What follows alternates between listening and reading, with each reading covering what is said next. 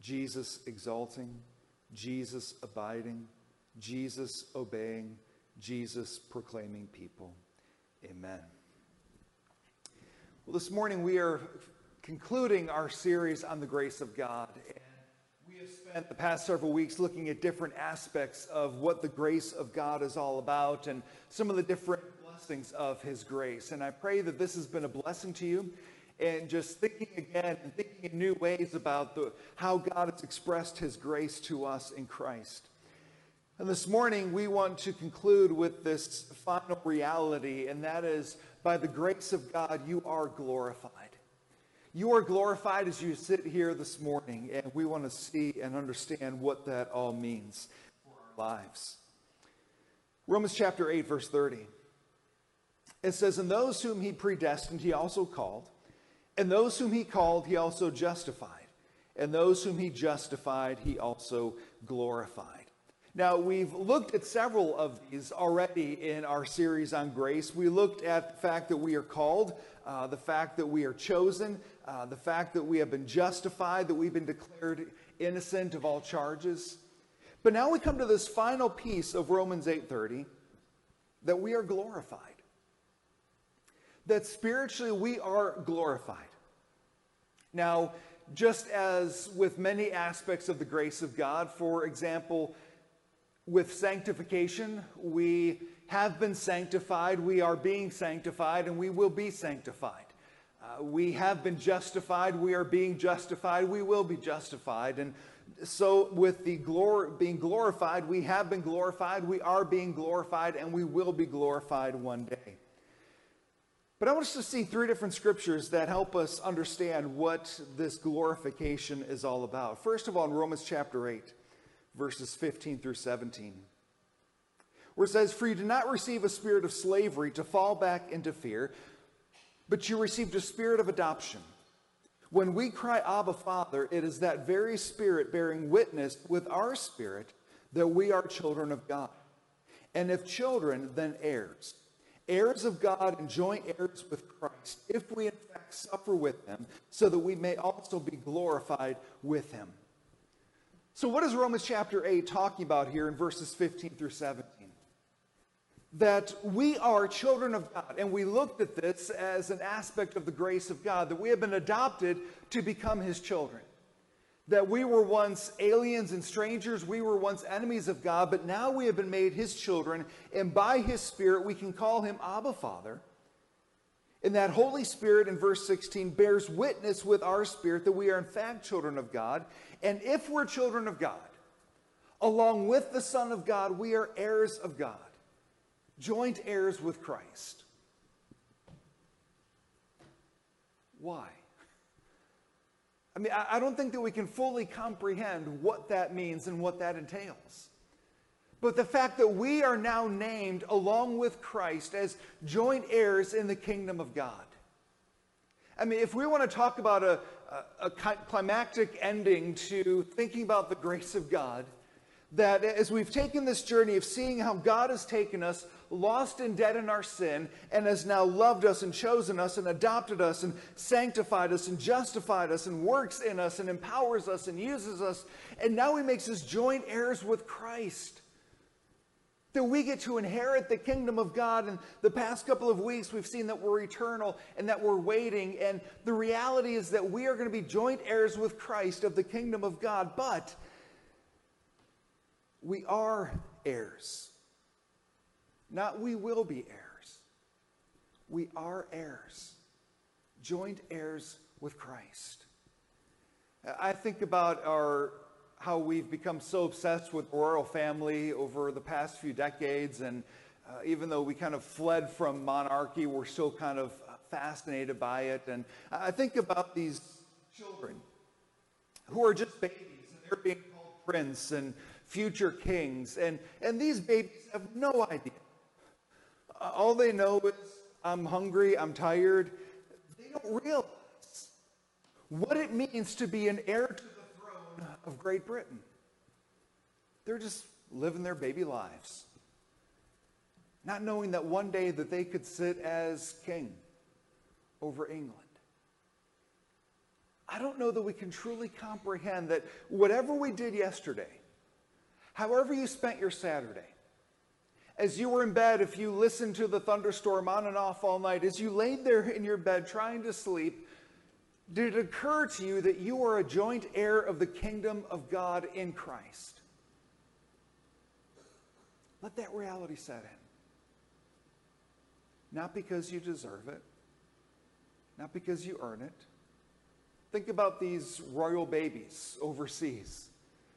What did they do to deserve being called prince or princess and one day inheriting the throne? They were just born. They didn't decide to be born, they were born. We have been born from above, not because we deserved it, not because we earned it, but because of the grace of God. And we now, in our glorified state, are heirs with Christ of the kingdom. Ephesians chapter 2, verses 1 through 7. It says, You were dead through the trespasses and sins in which you once walked, following the course of this world, following the ruler of the power of the air, the spirit that is now at work among those who are disobedient. All of us once lived among them in the passions of our flesh, doing the will of the flesh and senses, and were by nature children of wrath like everyone else. But God, who is rich in mercy, out of the great love with which he loved us, even when we were dead through our trespasses, made us alive together with Christ. By grace you have been saved, and raised us up with him, and seated us with him in the heavenly places in Christ Jesus, so that in the ages to come he might show the immeasurable riches of his grace in kindness toward us in Christ Jesus. Go back to verse 6.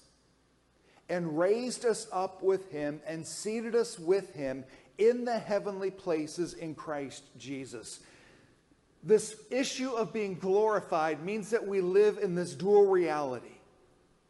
This dual reality that spiritually we have been risen with Christ. We are raised with Christ, seated with Christ in the kingdom of God, seated with Christ in the heavenly realms, but yet we still live daily life in this world. And I love that this comes from Ephesians because I've said it before and say it again that Ephesians displays this issue of glorification so beautifully.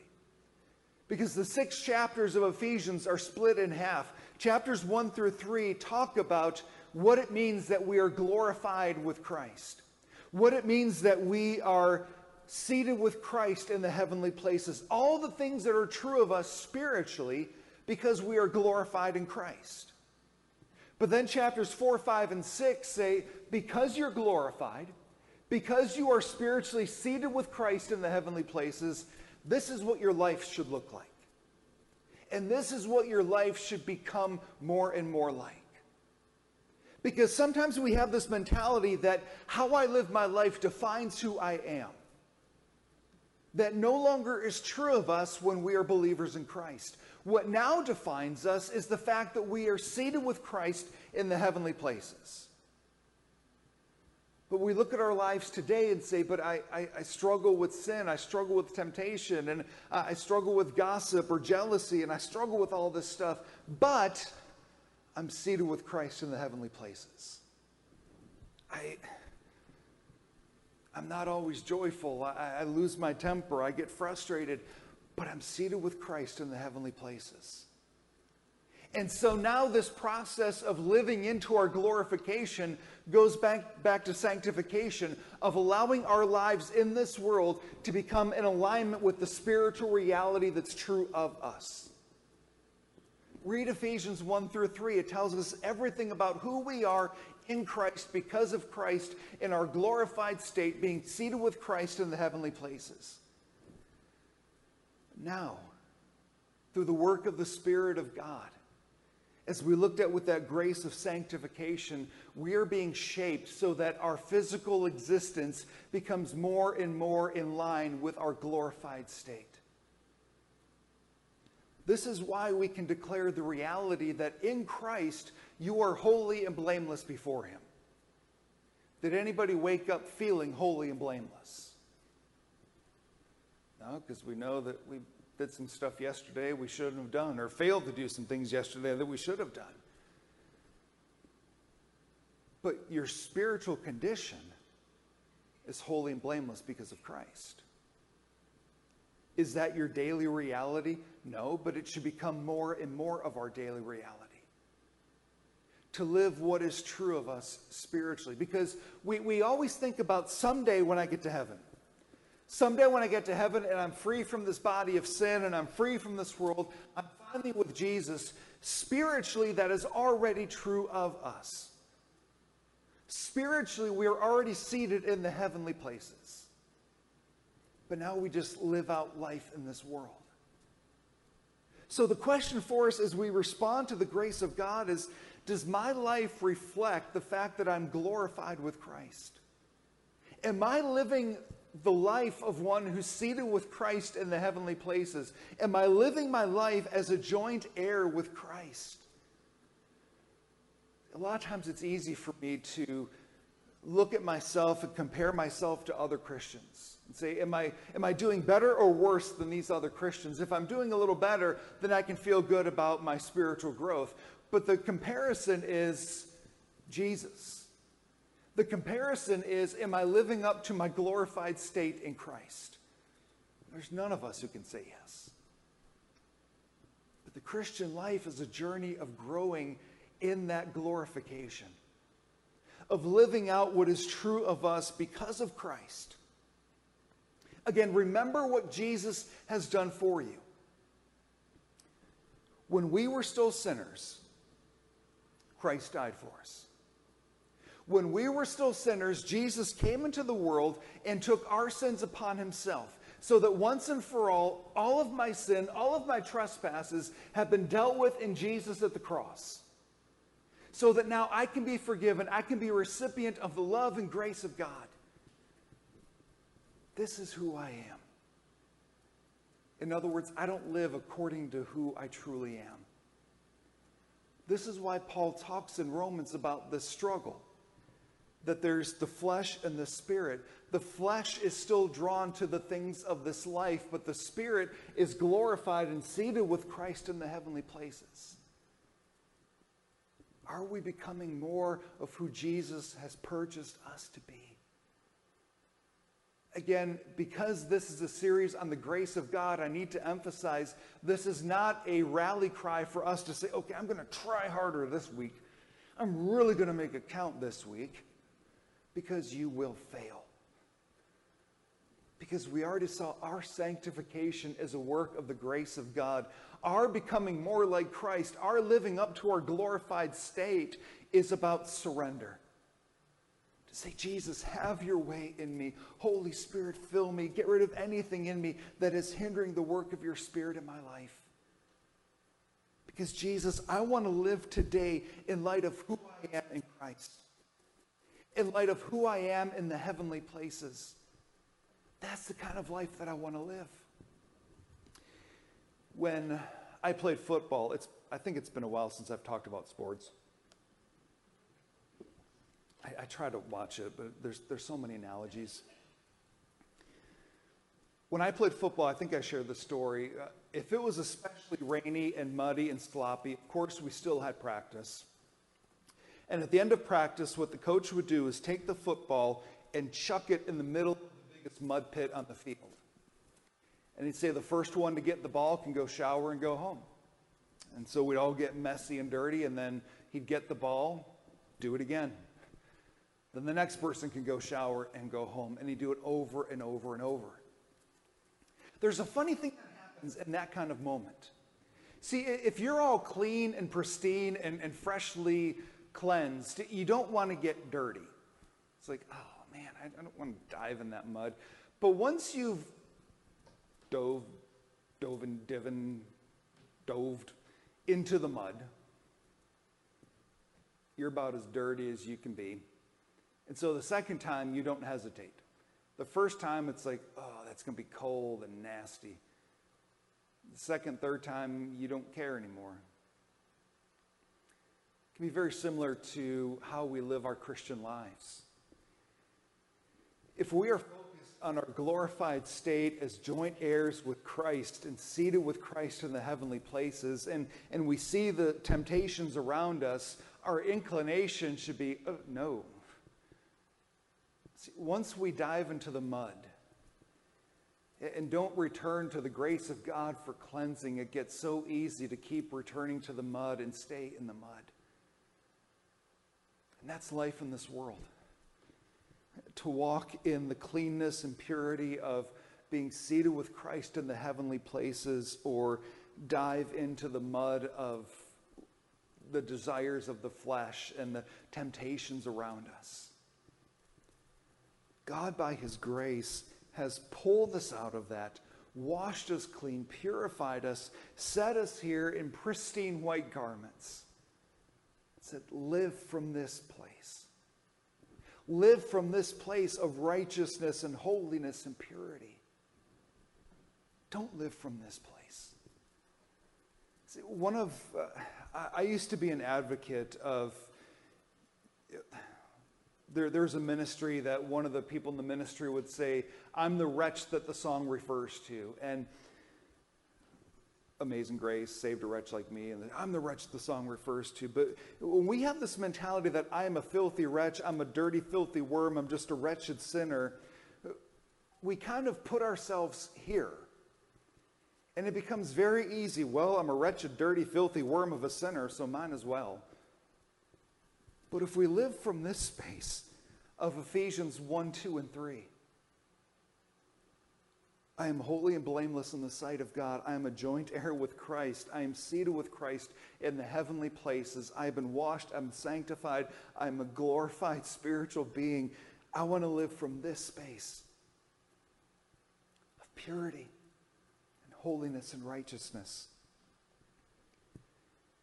So, Colossians chapter 3, verse 3. It says, You have died, and your life is hidden with Christ in God. This space here is a life hidden with Christ in God. That is, if you're a believer in Jesus Christ, that defines you right now. No matter what kind of week you had, no matter how you feel, no matter what the past month has been, no matter what the past year has been, no matter what tomorrow is, no matter what happens this week, you have died and your life is hidden with Christ in God. This is the grace of God. That we are no longer set down in this world of sin, left to just flail about in the mud and the filth.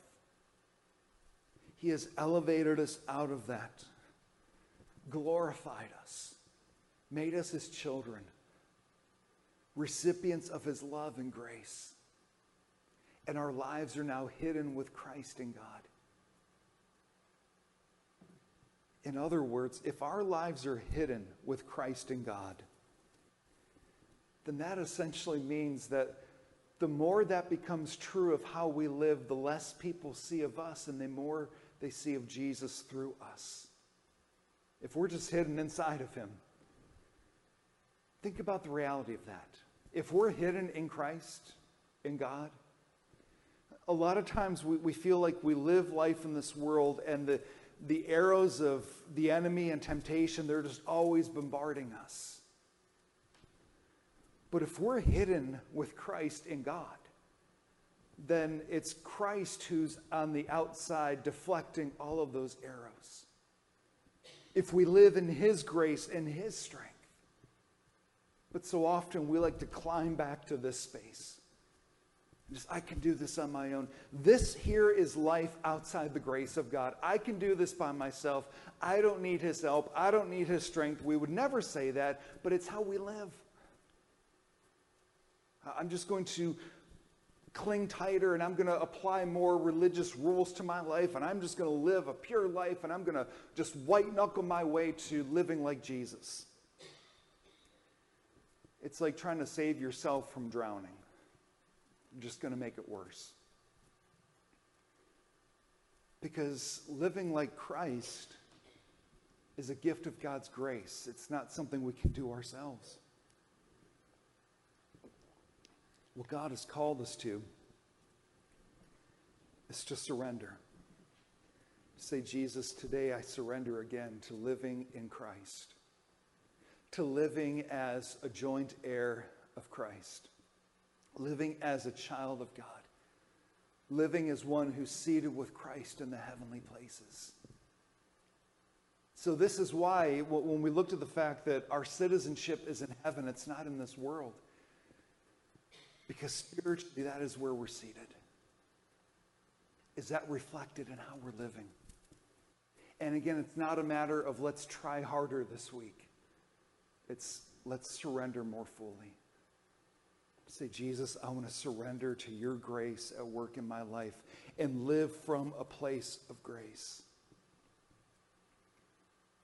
And if we walk away from 12 weeks talking about the grace of God, and if we think that God's grace is just about his grace towards me, then we've missed half of it. Because the other half is all this being said applied to me also applies to you. And it applies to those who are around me, my brothers and sisters in Christ. So if God is kind and patient towards me, am I kind and patient toward my brothers and sisters in Christ? See, I, I can't live in the grace of God and then hold a, a weight of legalism over your head. I can't allow just God to forgive me of all of my sins, but yet refuse to forgive you for the ways that someone may have hurt me. Jesus talks about that a couple of times. If we're to be people who truly respond to and receive the grace of God, we need to know that that grace has to extend from us to those around us. That's how we become a community of grace. A place where the grace of God is in abundance toward ourselves and toward one another. I pray that we be a people who live in the love and the grace of God and live from a place of the love and the grace of God. Let's pray.